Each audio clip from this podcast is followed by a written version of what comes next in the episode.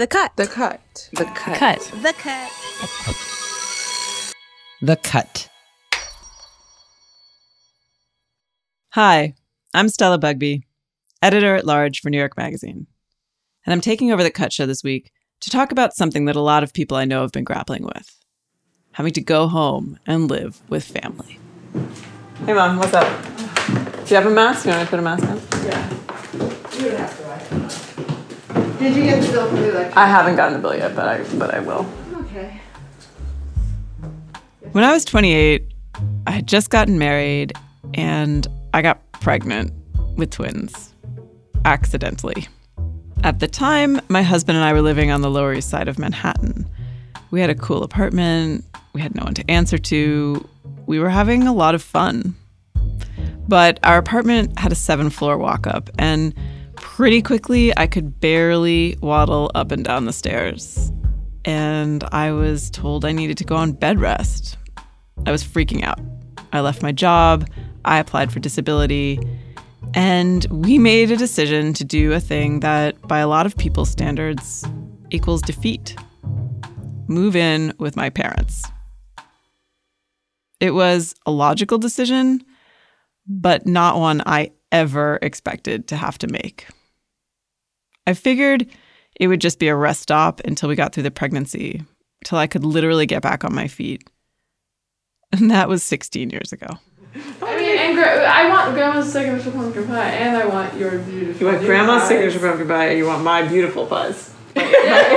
No, both of them are beautiful. And nothing beautiful about a pumpkin pie. Just tastes good. It's true. My parents took care of the kids when they weren't in pre K, and my husband and I went back to work. I worked at Condé Nast, where the women were these incredibly powerful, successful transplants from other cities, and they were renovating their houses, and they just seemed on their own, fully formed, better than me. And I felt like I couldn't tell anybody my secret, which was that I lived with my mom. I think I was afraid that if I said I lived with my mom, they might feel I had to stay later or work harder because she was there taking care of my kids. I think ultimately, though, that I was just afraid of being seen as a failure. I saw a sign the other day, it was making fun of the Proud Boys, and it said, Go back home to your mommy's basement, which, of course, the implication is that only losers live with their moms. But here's the thing I like living with my mom a lot. I know that for a lot of people, moving home isn't an option. Most people I speak to about it say they could never imagine living with their parents. I also know that a lot of people, including some staff writers, have moved home this year and are maybe feeling self conscious about it. But maybe there are people like me who will move home because they think it's temporary. And then, like I did, realize it can be a really powerful way to rethink how we live. Um, I can see out the window is a, a farmhouse where my parents live. That's Sarah Ryhanen. Sarah lives on a farm in upstate New York, where she grows flowers for her store in Brooklyn. Sarah and her mom have a soap business together, and this year her parents moved into the farm full time. Mom, are you going to be working here for a little bit? Yeah. Can you give me some privacy? I can. Is it problematic? No, I'm, I'll just stop. It's good, but it's not always easy, because also a lot of Sarah's friends live on the farm with them, including one of her oldest and dearest friends, Claire. And sometimes things can get weird. Sometimes I'm like, oh, where's Claire? You know, everyone's like getting together for dinner, and, and I'll realize that Claire is like having a private cocktail with my parents at their house, and like I haven't been invited. Happy hour aside, having older people around has a lot of benefits. They bring with them to the farm a wealth of information. My mom, she is excellent at food safety and knows everything about um, how to can food. And usually we would be like scrambling on Google to find out how much citric acid to add to a quart of tomatoes. Like my mom just knows that stuff and is eyes on everything in that way, you know. My dad is the only one who knows how to use a chainsaw. So, like, he's the person, you know, to teach us. Or, um, you know, how to buy power tools at Home Depot or how to cut down trees in the woods when we, you know, need firewood, that kind of thing. Um, I don't know who would teach me that if he wasn't here. With the good comes the bad, and some of their issues go deep. Sarah and Susan have things that they need to work out from the past. Like when Sarah's six year old nephew Finn stays at the farm, her mom often takes care of him. And watching grandma and grandson together brings up a lot of pain for Sarah about things that she wishes she'd gotten as a child, what she referred to as mother wounds. I want her to do that for me. You know, watching her um, take care of Finn, like I want to be taken care of, right? But it's. And did she not take care of you enough as a child? Um, it'd be hard for me to say that on tape. That that's okay. But um, is it because you're afraid of of her hearing it? Is that the fear?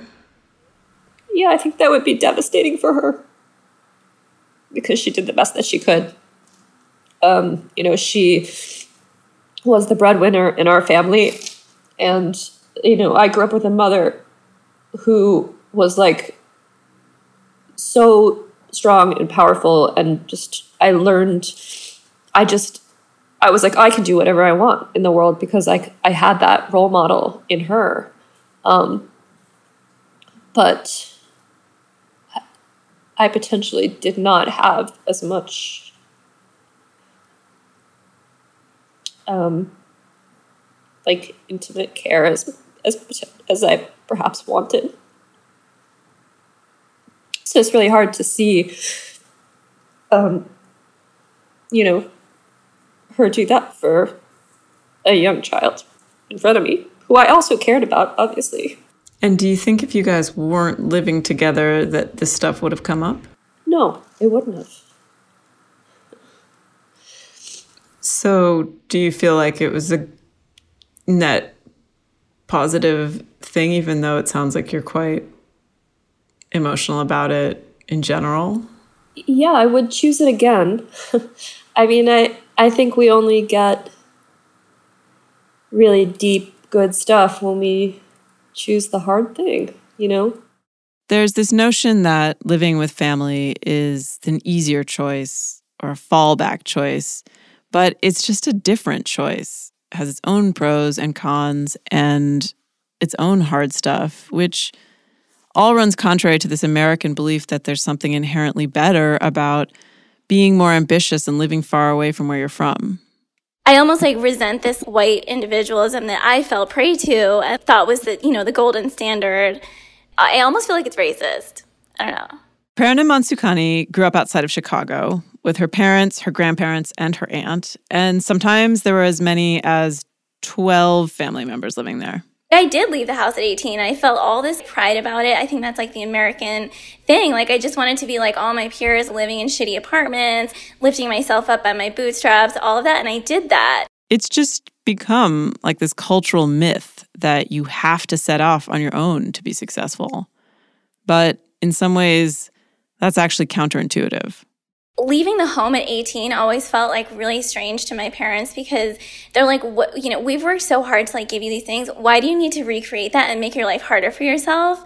We we come to this country to at least my family did to stabilize economically. Like there was so much you know with like the post-colonial fallout in india after 1947 like a lot of families struggled to stabilize by moving out at 18, Prerna was able to build up her career and have like a lot of amazing experiences. But in hindsight, she could have had a lot more emotional and financial stability if she had just stayed at home living with her family into adulthood.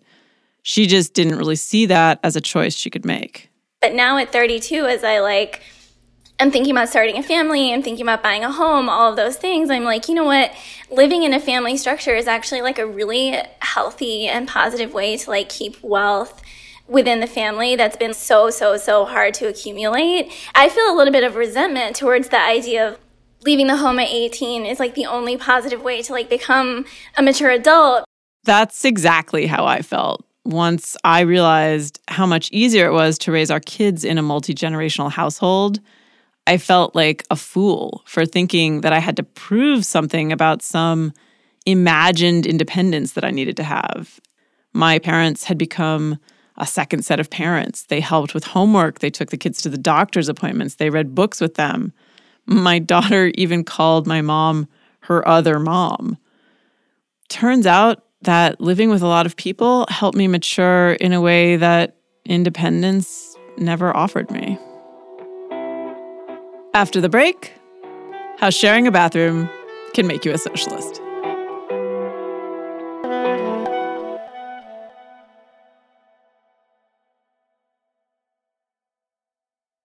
I was under the impression that almost everybody moves out of their parents' house at age 18. But that's not the case, especially this year, according to Richard Fry. He's a senior researcher with the Pew Research Center. April was the first time dating all the way back sort of to 1900 that more than 50% of 18 to 29 year olds were living with a parent. More than half of young people are living with their parents. They can't all be losers. The number of young adults living at home is on par with the Great Depression. Clearly, one of the benefits of it is is when you pool your resources, you not only pool your earnings, but you also share certain expenses by living in one dwelling. You don't need multiple cable subscriptions, you don't need all the accoutrements that go into furnishing a household. Although, I mean, you probably also have a lot less space to furnish. You know something? Just living in a one bedroom apartment, the bathroom just gets very intimate. this is Phara Souffrant Forrest. She lives in Crown Heights with her husband Charles and her parents. Everybody goes into the bathroom. And um, even like, I remember one time my mom was taking a shower and Charles was like, Oh, I gotta pee. And I'm like, Oh, just not go. and Charles was like, No. I'm like, Okay, I guess you wanna hold your pee because I'm gonna go. Phara and her husband live in the same one bedroom apartment that Phara was raised in. So, after just about a year of living on my own, we moved back again. Now I moved back with my husband this time. Her parents take the bedroom, and she and her husband set up their own space in the living room. Between my mom, myself, my father, my whole family, there's not a moment of alone. So I think sometimes he wants to be alone, but it's not an option here. So he's adapted. Phara is a nurse. This year, she ran for state assembly and won, all while campaigning from her crowded one bedroom. And sometimes with uh, phone banking, that happened in the kitchen because you know that's where lighting lighting was better in the kitchen so, and that, that would also happen while my mom is cooking. So, a lot of times, you know, you're on the call, you hear some pots banging in the background. Living with so many people in one space helped Phara grow into the person and politician that she is. You have to be flexible, learn to negotiate, think about how you take up space in the world. Do you think that's helped with your politics? Oh, yes. Oh, yes. Um, when I say that as a socialist, I prioritize the democratic process of how our systems work. Um, that comes from real life experience. If we didn't effectively communicate how we felt and our expectations, this system could not have worked. Our family could not have worked in a one bedroom apartment. And so we really, really worked hard at making sure that everyone's voice was heard and respected, even if it wasn't to the benefit of another voice. And um, living in that space, living in being part of my family, just made me see like as as a democracy, we need to make sure that everyone not only has a right, but has access to make sure that their needs are being addressed in the way that they want to be addressed. I love this explanation. I had never explicitly considered that living with my family aligned with any political stance. I just know that it's good for my kids to live with their elders and learn to interact with people outside of their age circle. I mean, living at home can't be for losers when there's so, so much to be gained from it. What would you say is the best thing about living all, all of us together? Watching the children grow up and being close to the people I love the most in the world. Is there any drawbacks? No. Not a single one. That's true. There has never been a drawback. It's been good. Since they were babies, now they're, you know, almost 16. That's pretty good. We're pretty lucky. I recommend it highly to people. Yeah. Any other questions? No. Okay. I need to get I need to come get the vacuum cleaner. Mm-hmm. Uh-huh. This episode was produced by Nishat Kurwa. Production support from Noor Wazwaz. Edits from Hanna Rosin, Allison Behringer, and Avery Truffleman. Mixed and scored by Brandon McFarland. B.A. Parker is our lead producer. Special thanks to Carinza Cardenas, Sangeeta Singh Kurtz, and Bridget Reed. This show is made possible by the team at New York Magazine. Subscribe today to support their work at thecut.com slash subscribe.